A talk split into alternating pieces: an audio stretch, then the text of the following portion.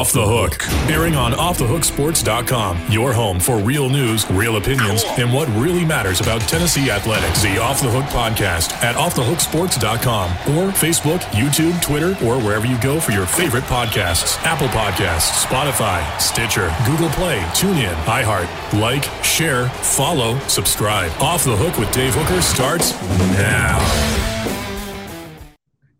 Here we go with this guy, Cooper Mays, joining us now as he does each and every week. Brought to you by City Heating and Air Conditioning, cityheatandair.com at cityheatandair.com. And they're not the home of the $29 service call, they're the home of integrity. That's City Heating and Air Conditioning. Want to remind you to like and subscribe to this video if you like uh, more Cooper Mays, which don't we all? This is Cooper. First of all, how are you, sir? I'm good. How are you? I'm well. So, Cooper, this is the last weekend coming up without any football at all because there is the Hall of Fame game. So, I, um, I the Hall of Fame game not this week, but the following week. So, uh, it it it feels like football officially now. Yeah, I think it's here. You know, we start camp basically in a week now from today, I think, and then there, like you said, there's football going on all all across the U.S. Fixing to start here soon, so it's about that time. I'm ready. I'm ready. I'm excited. So, uh, congratulations, first of all, to you. I did vote for you. I voted for you first team, um, but I, you know, I only have so much pull. Right. And um, but you did. I think you did make third team. Is that right? Third team All yeah. SEC preseason. Yeah, I think it was third team. Yes, sir. Okay. So is that a attaboy? Hey, I made I made all SEC, or is that a third team? I should be first. How do you how do you respond? Yeah, uh, I mean, I think the only way to to kind of take it is is to you know you want to be first team personally, but um, it, it's nice to get a little bit of, of notice for your hard work and everything. But um, yeah, for sure, trying to change that around to but till the end of the year.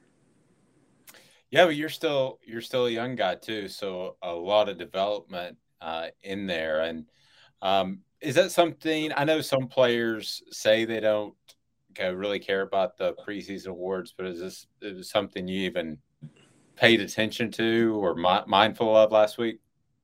Uh, no, no. I I got out of a workout and had like a little bit more notifications on my socials than probably normal, and then I was just I looked at it, I was like I didn't really know what it was about, so I've been tagged by a tweet from Tennessee, and that's how I found out. I don't know. I mean, I don't. I don't really pay attention to stuff like that. I just do what I do. So that, that's how I look at it.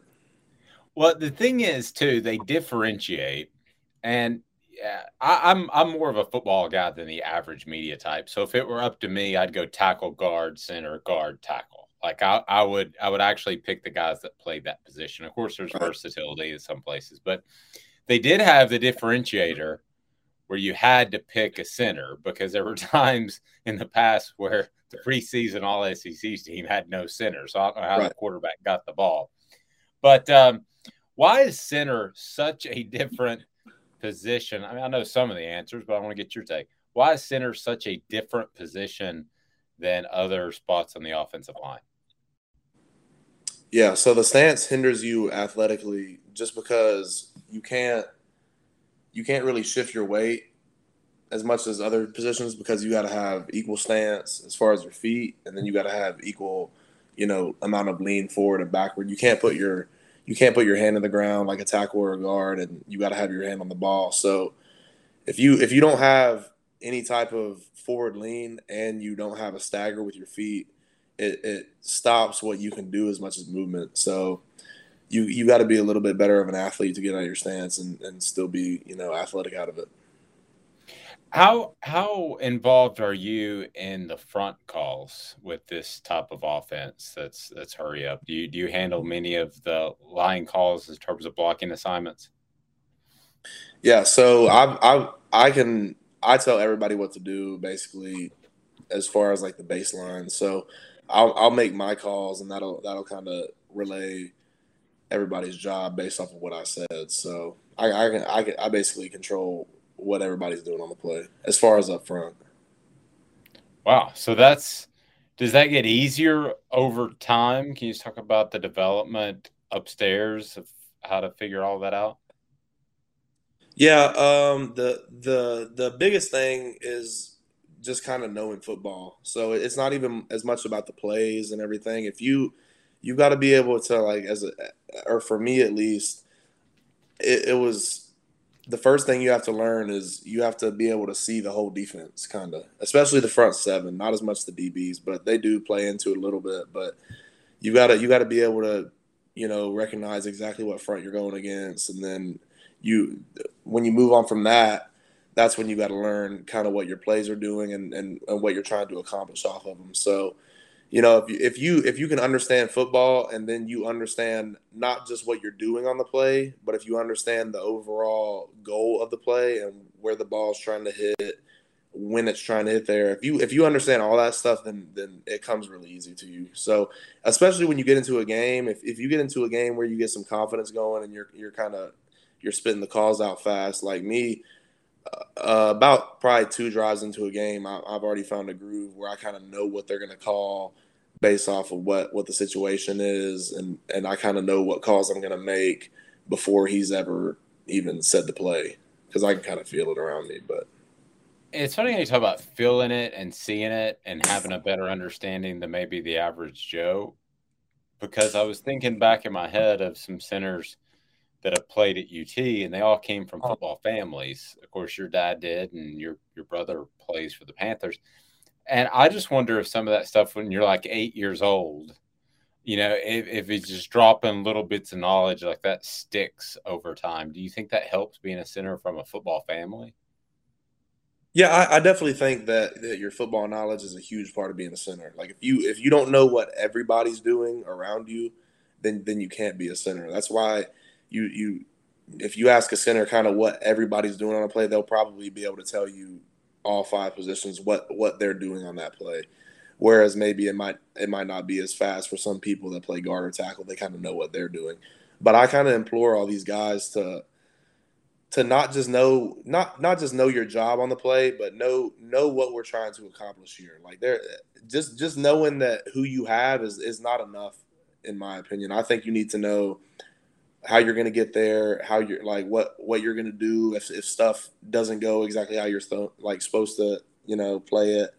There there's a lot of stuff that kind of just comes from like like you said it's a feeling and what I was referring to earlier. I think I think it's kind of you can you can learn football, but there's a, a certain amount of like spatial awareness that you can you can kind of be born with or not. I, have always been able, even if I didn't know exactly what I was doing, I kind of find myself doing this a lot where I'll look back at my high school film and I was doing stuff that they're coaching now, but I was doing it before I ever even knew what I was doing or how I was doing it. My I just kind of figured it out on the fly. So if you've got people that know football, then then stuff gets a lot easier.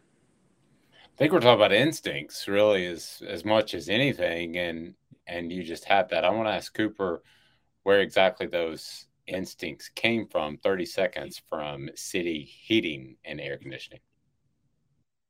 Hi, Mike Davis here with City Heating and Air, reminding you to always dare to compare. Our team provides quality local heating and air service, installation, and maintenance across East Tennessee. We use only the best equipment like American Standard Heating and Air Conditioning for your residential, new construction, or commercial needs. Honesty, dependability, and customer satisfaction have been the cornerstones of our business since 1961. City Heat and Air. There's your fair.